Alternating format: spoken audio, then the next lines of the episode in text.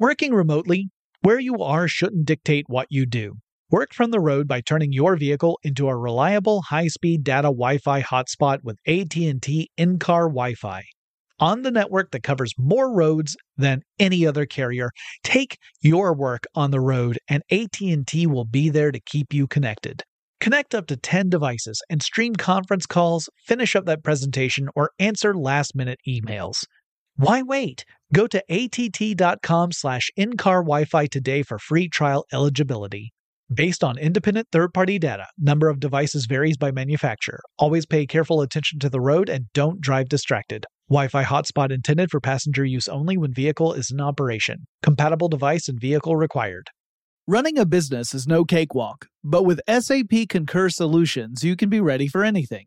You can manage travel, expenses, and AP all on one platform that's packed with AI and best practices, and that delivers it all through an easy, clear, I can't believe how simple that is experience. So, while not much can be done about that guy who never fails to burn the microwave popcorn and stink up the entire office, with SAP Concur, you can easily handle almost anything else. Take control of your business finances today at concur.com. That's C O N C U R dot R.com. Experts claim there is nothing tougher than a diamond, but at Diamonds Direct, we beg to differ. Have you ever met a mother? Strong, radiant, timeless. This Mother's Day, give her the gift that meets her match with diamond jewelry starting at $200. Plus, Diamonds Direct's exceptional quality and unbeatable everyday price. You're sure to give her a gift that wows this generation and the next to come. Experience the thrill of jewelry shopping done right at Diamonds Direct. Diamonds Direct, your love, our passion. I'm Katya Adler, host of The Global Story. Over the last 25 years, I've covered conflicts in the Middle East, political and economic crises in Europe, drug cartels in Mexico. Now I'm covering the stories behind the news all over the world in conversation with those who break it. Join me Monday to Friday to find out what's happening, why, and what it all means. Follow The Global Story from the BBC wherever you listen to podcasts. Brought to you by the reinvented 2012 Camry. It's ready. Are you? Hey there, Tech Stuff listeners. This is Jonathan Strickland, and I have got a request for all of you. Now, Chris and I have decided that we're going to try an experiment. We're doing our first crowdsourced episode of Tech Stuff, and we want to know what your pick is for the worst video game of all time. Now, nominations, you can, you can make one nomination. You nominate one game and you need to tell us the name of the game and the platform it was on. And it can be any platform. It could be an arcade game. It could be a PC, Mac, uh, Xbox, PS3, Nintendo, handheld console. It can be web based if you like, but just you let us know what the platform is so we can make sure we count that as the votes. So you can nominate your game either through email, which is techstuff at howstuffworks.com, or you can nominate through Twitter or Facebook. And we're going to put a uh, cutoff date on this. I, I want to have the episode go up by the end of September of 2011. So let's say you need to get your nominations in by September 8th, 2011. So if you get those nominations into us, we will make sure we include those in the process and we will have an episode where we give you the worst video games of all time based upon the votes of our listeners. Thanks a lot. Can't wait to hear from you. Get in touch with technology with Tech Stuff from HowStuffWorks.com.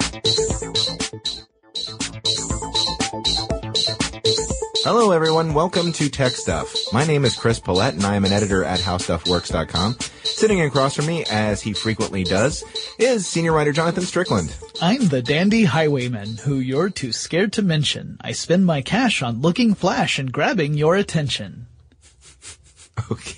I told you I giggled when I when I thought of that too. Yeah, okay. Sometimes when I come up with the quotes uh, that I use at the beginning of podcasts, it's immediately before we start recording, like today, and uh, I started cackling as soon as I thought of which one I wanted to do. Anyway, today we're going to talk about digital theft, uh, but we're we're really going to focus on a specific case here, and it's a, an interesting one. Chris, you want to set this up? Yeah, um, Well, where where to start? I guess we should just start specifically with the details. Yeah, yeah. Um, there is a, uh, I guess it's probably best to call him an activist. Yes. Named Aaron Swartz, um, who was arrested in Boston a few days before we were recording this, um, in uh, early August of 2011, and he's been accused of uh, taking four million uh, digital documents, essentially from.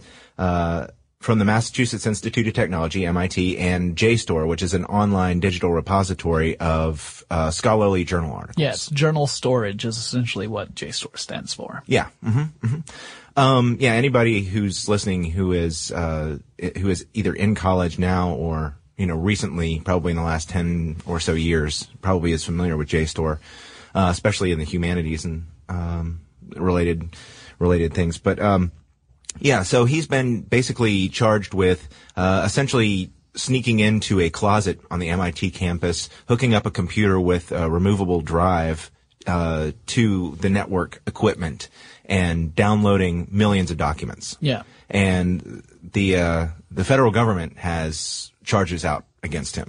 Yeah, the federal government, the United States federal government alleges that uh, Swartz's intent was to distribute these uh, files in uh, a manner, file distribute distribution manner, usually peer-to-peer network, like a like the Pirate Bay, something like that, right? Right. That that's the allegation. Although um, everything I read up till the recording of this podcast suggests that there's not really any actual publicly known evidence to support this. That it's really just an allegation that's based upon Swartz's history and the fact that he actually got the, these four million documents. Here, here's some interesting things about this case that are a little uh, odd to me, just on the surface level.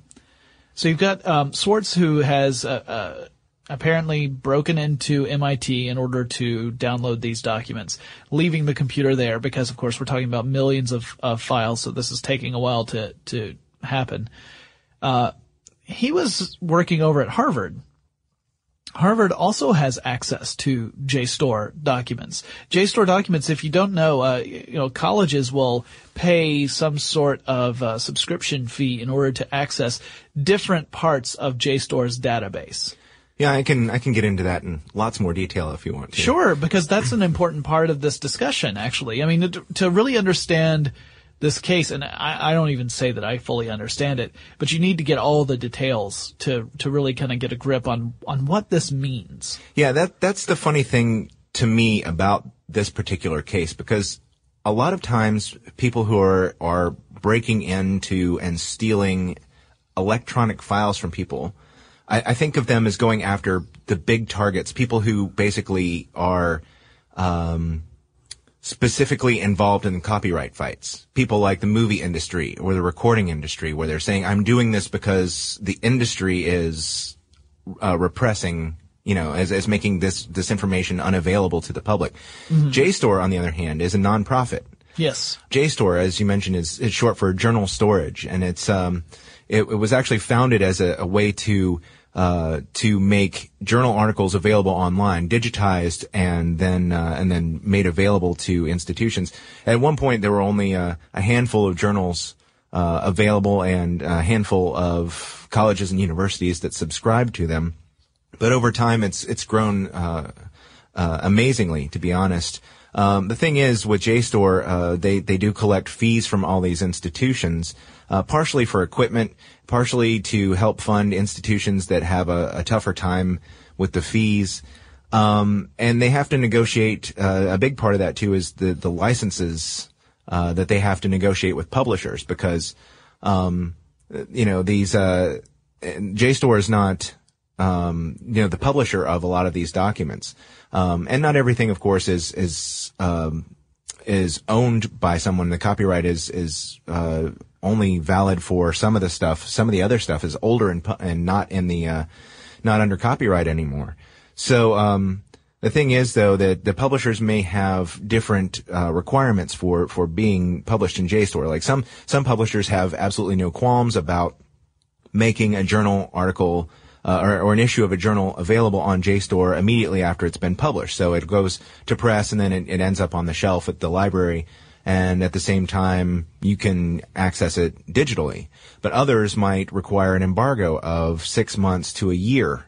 Uh, so you may, you know, they may expect you to go to the uh, the library and actually pick it up. Now, um, part of the benefit to uh, these databases is that uh, it makes it available more widely, especially for distance learning students. Um, but it also uh, helps mitigate the cost somewhat of subscribing to some of these journals, which can be very, very expensive, and sometimes in the case uh, of thousands of dollars, uh, because you know these magazines are uh, are not like you know Time or um, you know Rolling Stone or something like that, where they're subsidized by advertising. It's that uh, you know the, these these are scholarly uh, journals, and they have a much smaller um, readership, so they have to charge a lot more to keep them in print.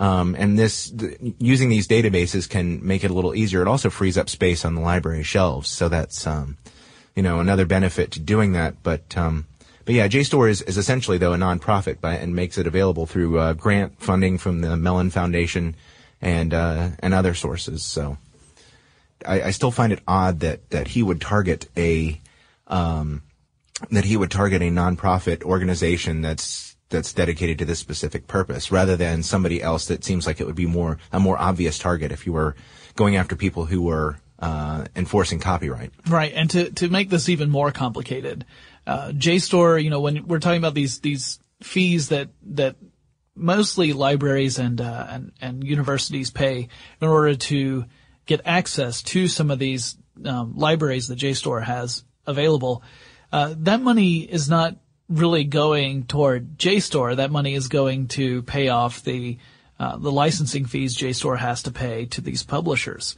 in order to get access to these documents in the first place.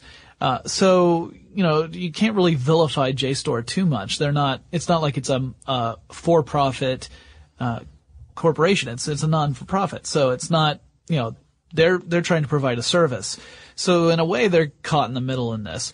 Uh, but another complicated issue is that more than half of the documents that, that Swartz was grabbing were in the public domain in the sense that copyright had expired on these. These are, they were either old enough so that they were no longer under copyright or otherwise they were no long, they were not protected by copyright. They were public domain articles. So you've got the argument from some people who say, if it's in the public domain, it should be publicly accessible. Right. There should not be a wall between uh, the consumer and the content Yeah. because it's it's public domain. It's no one owns the copyright to that anymore. Yeah, yeah, and that's uh that that too makes sense that he would use that as a target.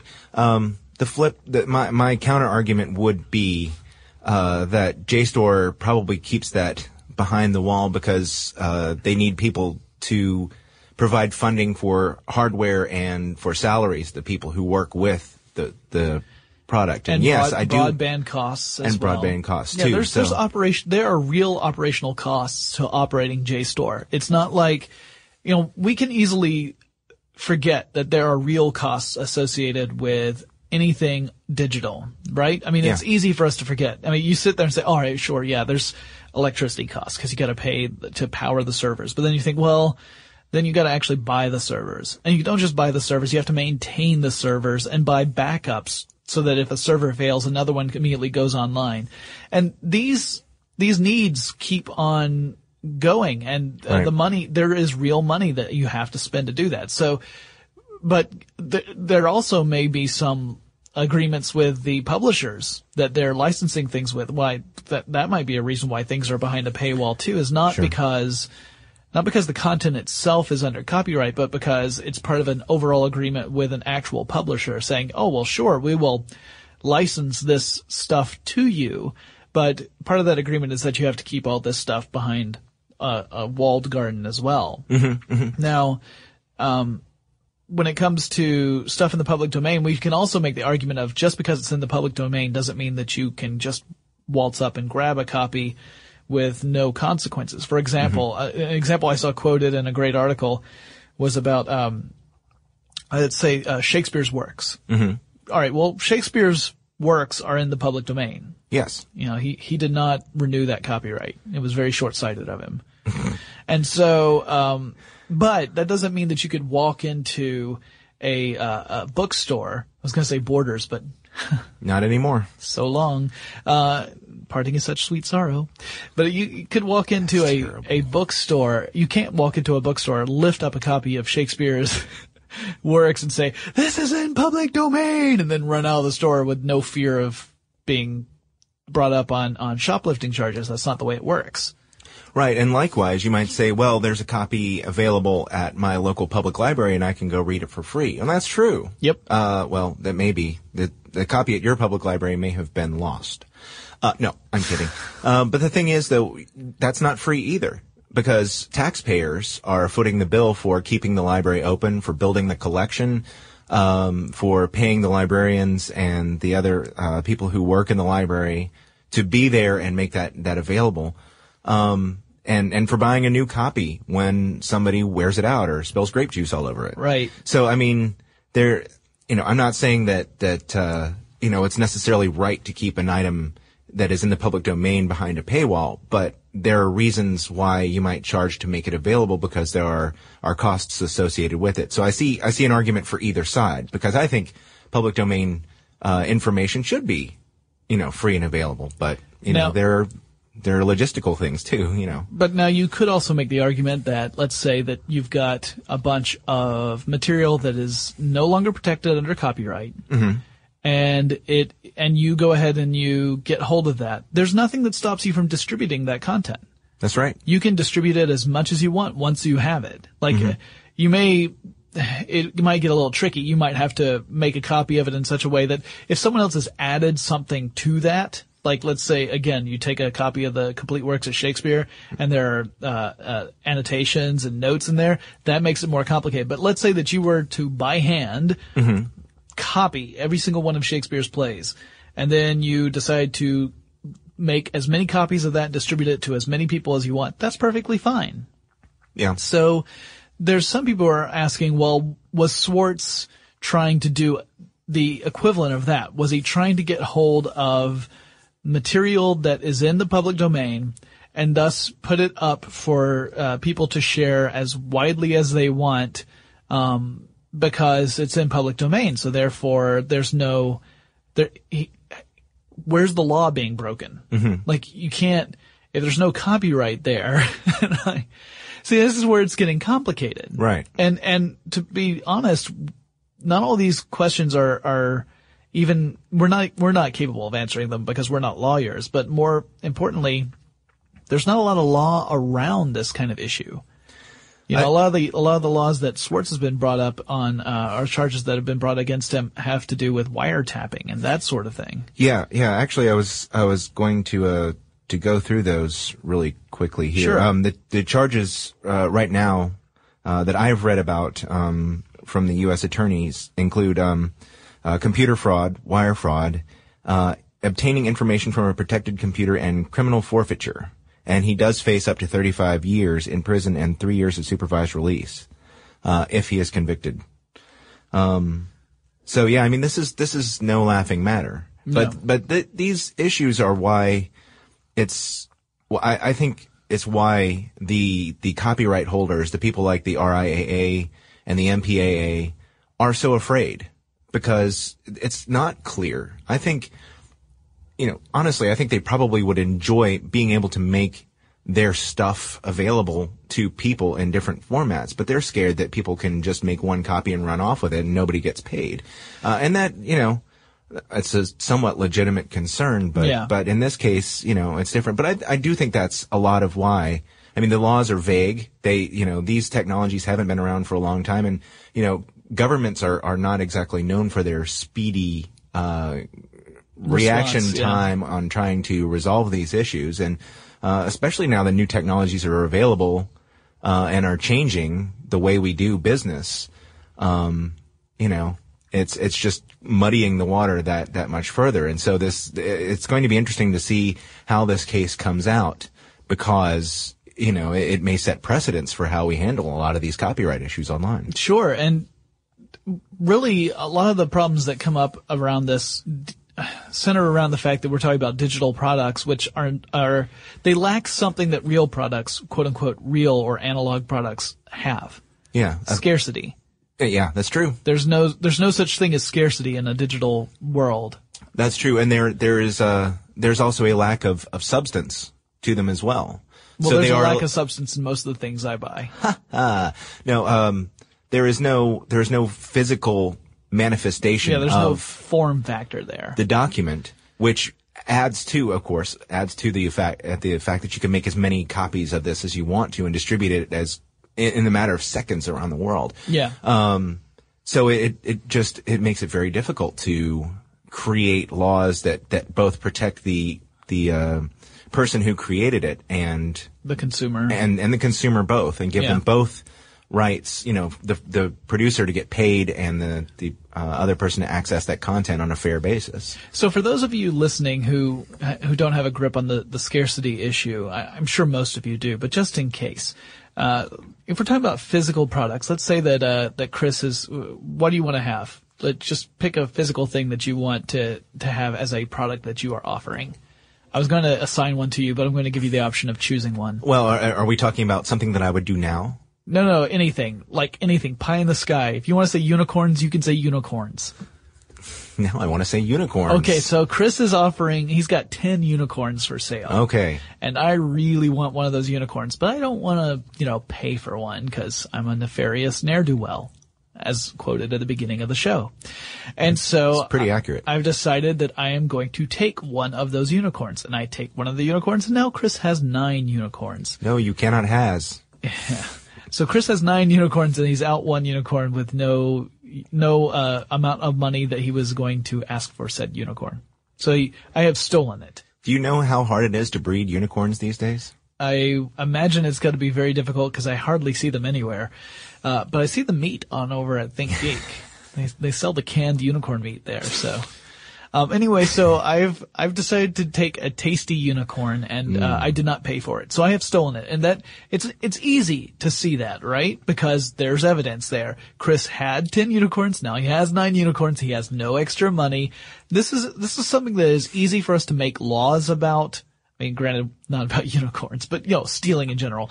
It's easy to make laws that cover this sort of thing because it's it's a concrete example that I have taken something from someone else without giving them what they were asking, and so easy to see. Yeah, because you can actually see it. It's in his backyard. Yeah, and and, and we're talking like th- th- these are this is an ancient concept. I mean, we have every single major civilization that ever existed had some sort of law protecting people against theft. And and that goes back to the very founding of the United States. Of course, uh, you know, we're not the only people in the world to have copyright. Copyright actually predated uh, the formation of the United States by, I would guess, I, I can't remember the last time I read this, but I think about two or three centuries, maybe somewhere in there. I mean, not not along, not thousands of years. Right. Um, but uh, in in the Constitution, uh, Article One, Section Eight, Clause Eight, um, the Congress shall have power, and it goes into all these different powers to promote the progress of science and useful arts by securing for limited times to authors and inventors the exclusive right to their respective writings and discoveries. That's really vague, but it, it assigned a basic copyright.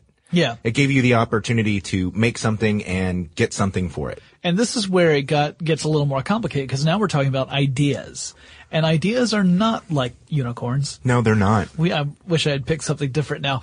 Ideas are not like physical pro, uh, products that actually have a true like there there's a physical representation of them, and they are not.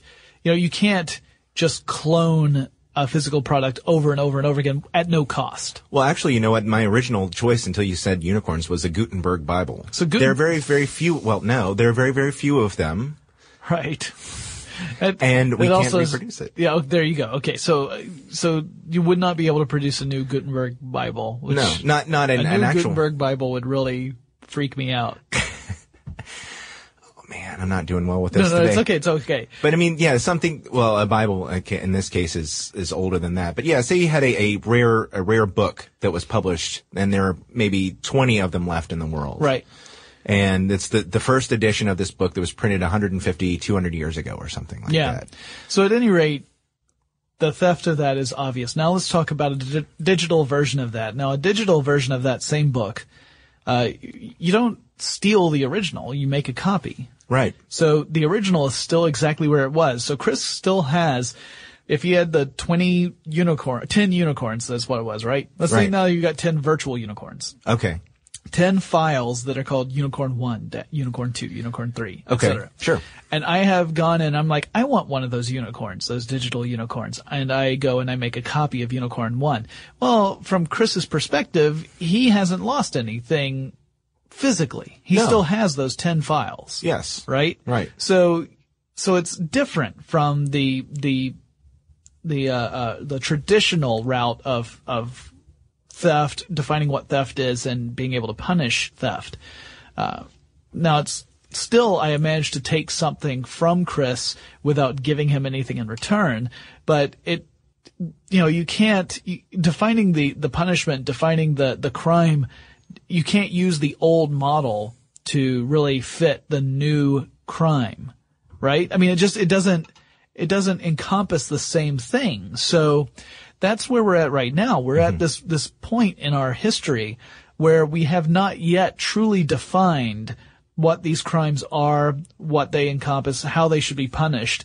We keep trying to use these old models that don't really fit the new the new model of of the way things work that's where we're starting to fall into the, a lot of these issues. And people like Swartz have, have been pointing this out for years. Um, and he's not the only one. Uh, Lawrence Lessig, of course, uh, the, Yeah. professor at Harvard, has been talking about issues with uh, intellectual property and copyright laws and copyright law uh, reform for years. And in fact, Lessig and, and Swartz have a, a history of working together on different projects, uh, like the Creative Commons project. And um, you know, these are really smart people who are pointing out we can't continue to try and force new ways of thinking into old models because it's just not going to work. We have to come up with a new way of of dealing with these these approaches. Um, because that's the way the world's going. It doesn't matter if you like it or if you don't like it. If you think things should be, if the, if you think the information should be free or if you think it shouldn't be free. And by free, we're talking about freely accessible, not necessarily, uh, uh, you know, not that there's no cost associated with it. Like when you say information wants to be free, do you mean that information wants to be out there in the world or do you mean information wants to cost no money? I think most people would argue the first rather than the second. So in other words, as long as a company is able to make stuff available uh, to consumers in an easy way, an easy, timely, inexpensive way, then consumers are pretty much happy to go and flock to it. If they are not willing to do that, then consumers will then turn to piracy. Yes. So um, there was an interesting discussion I read about how uh, this this balance between free and paid, and and this balance between intellectual property and and uh, uh, public domain, and part of the argument was going that we have companies that will promote something. Um, let's say it's a video game. Okay. So they'll pour a whole bunch of money into promotion and months and months and months of promotion, which ratchets up the anticipation of the people who are the customers, right? They want to play this game. And as that anticipation ratchets up and up and up and the game has yet to come out, those people are more likely to turn toward piracy because they have this anticipation they want to satisfy. They want to have the experience of playing this game, but they have not they they don't have a legitimate pathway to get there, so they take the illegitimate pathway. Mm-hmm. So in other words, it's not that it's the fault necessarily of the the content creator, but they are somewhat enabling this culture of piracy. So in order to take that out, you need to think think of a new way of approaching your your products. Perhaps you don't promote your product months and months and months ahead of time and build up this anticipation. Perhaps you create a uh, an early build and you charge a very small amount for it. You make it easily available and you at least are able to profit on that anticipation early on. The solutions have not all presented themselves, but the point is that taking the old way of doing things is just not going to work because the world is changing. So whether you want information to be free or not is not the point. Information is going to be free. Well, um, you know, uh, I, I should point out, I feel compelled to point out that, um, that Swartz is actually avail- or, or is also affiliated with a, a nonprofit himself, um, to achieve, to achieve what he, you know, sees as, uh, some, some attempts to make information more freely available. Um, and this organization is called Demand Progress. Um, they uh, they basically have said that they are interested in uh, finding ways to change public policy that they see is uh, choking the internet, making the internet uh, difficult to use, I guess. Yeah. Or difficult to get information that you need on the internet. Let's say that. And uh, one of those those issues, according to the uh, CNET article I read, was uh, the Protect IP Act, which in the United Ugh, States, yeah. um, it is basically uh, designed to uh, help block access to um, websites that are suspected of piracy. Um, and so it, it I, and, and the- International websites yeah, too. yeah, not just the United States, but internationally. Actually, I think I think almost exclusively internationally. Hmm. But it's which is kind of interesting because you're like, how do you how do you then uh, uh, enforce something Mm-hmm. that is on international websites? Although the argument could be made, you do it by limiting what where uh, sites from within the U.S. can link out to that, including things like search engines. Mm-hmm. Now, um, I, uh, you know, the, the FBI has actually also investigated him previously too, um, for, or at least, uh, according to, to Boing Boing, again, this was, uh, quoted in that CNET article that I read, but they basically have been looking at him for, uh, trying to get U.S. court records from the Public Access to Court Electronic Records database. Um, this was back in 2009. So yeah, I mean, they, they probably had their eye on him and it, it's, it, it may play a mitigating factor in what's going on. I mean, if they, uh, believe that he is a threat, they will probably make sure that they, uh, they send him a message. Yeah, yeah. There, I did read that that one potential motive for the federal government was that you know they were essentially trying to to um, they, they they they were still angry over the 2008 uh, uh, Pacer issue. Um, that was the the whole. Uh, well, Swartz ended up participating in a call for downloading uh, documents from from uh, a government database of court records, which you were talking about there, Chris, and um, and he did it really really well, and uh, it was because there was this brief moment where these documents were free when normally they would cost about eight cents per page, and so Swartz ended up downloading, I think like um, well around twenty million of them. So 20 million documents that were free at that point that normally cost 8 cents per page. He got hold of the 20 million of those. The government got a little upset about that, but Swartz did not break any laws. He was following the, the, the law. The law said that at that point they were free and that anyone could download as many as they wanted. It's sort of like if you open up a, um, a buffet restaurant and someone comes in and sits down and they start going to the buffet table and they go to the buffet table like 15, 20 times and you think, well, you know, you should really go and like, well, I haven't had all I can eat yet. Yeah. It says all you can eat and I have not eaten my fill. You have been here four hours. Well, uh, I, I also feel compelled to to point out that um, that my note program just crashed. Um, right. But but Swartz is not the only person to have uh, to have acted, um, you know, on these principles. Um, Sure. I had been reading too about uh, Gregory Maxwell in an article on Ars Technica, who uh, posted 32 gigabytes with 18,592 scientific articles to BitTorrent and basically said that uh, Swartz's arrest uh, was what uh, decided or what he used to, as inspiration for for posting this. And he said, um, "There's a, a, a quote from him: All too often, journals, galleries, and museums are becoming not disseminators of knowledge, as their lofty mission statements suggest, but censors of knowledge, because censoring is the one thing they do better than the internet does." Um, so yeah, um, you know, it, it is possible too that, that other people will will act on uh, on similar principles and decide to to do that themselves. Um, so the, they're they're this is definitely something that's that's not going to go away No, and this is this is a very, as we've said, this is a very complicated issue. You've got a lot of different parties involved here. You've got the actual people who are creating the content. You've got the people curating the content. You've got the consumers of the content. Um, you got the government in there. I mean, the, this is uh, one of those things that's going to take some real legislation to kind of address. And even then, you know, you know that at least one of the parties is not going to be very happy about Yeah. whatever the outcome is. And, uh, so it'll be interesting to see how this story develops as it moves on.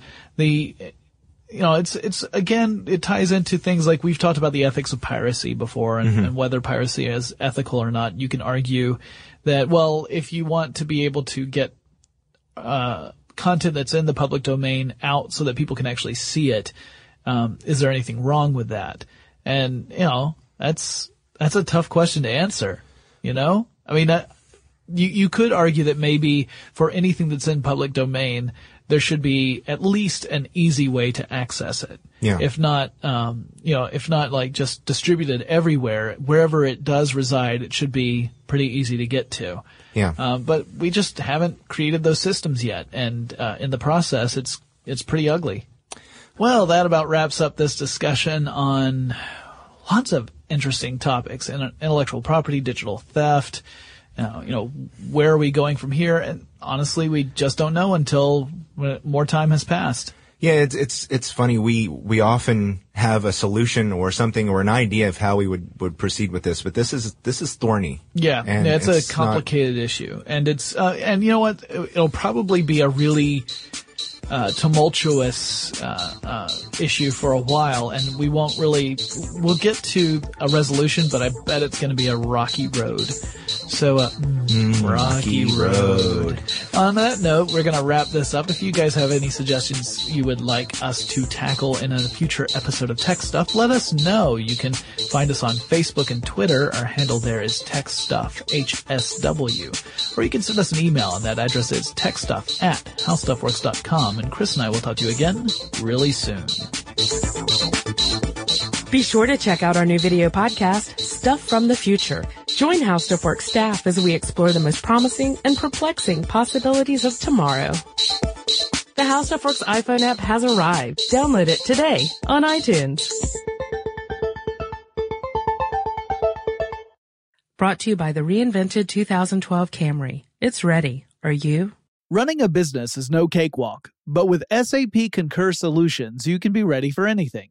You can manage travel, expenses, and AP all on one platform that's packed with AI and best practices, and that delivers it all through an easy, clear, I can't believe how simple that is experience. So, while not much can be done about that guy who never fails to burn the microwave popcorn and stink up the entire office, with SAP Concur, you can easily handle almost anything else. Take control of your business finances today at concur.com. That's C O N C U R dot com. From BBC Radio 4, Britain's biggest paranormal podcast is going on a road trip. I thought in that moment, oh my God, we've summoned something from this board. This is Uncanny USA. He says, Somebody's in the house. And I screamed. Listen to Uncanny USA wherever you get your BBC podcasts, if you dare.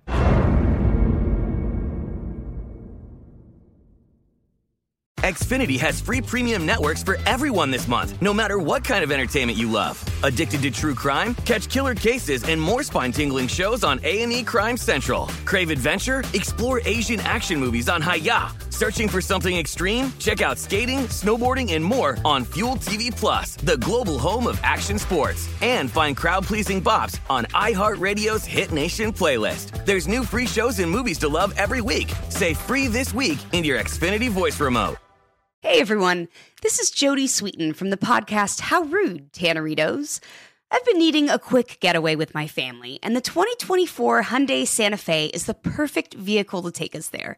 It has standard third row seating, so I'm able to pack my entire family, plus pets, in the car while also having enough room for our camping essentials. Available HTRAC all wheel drive will get us through any dirt trails, and available dual wireless charging pads will ensure we never have to worry about getting stuck with a dead phone in the middle of nowhere. Visit HyundaiUSA.com or call 562-314-4603 for more details. Hyundai, there's joy in every journey.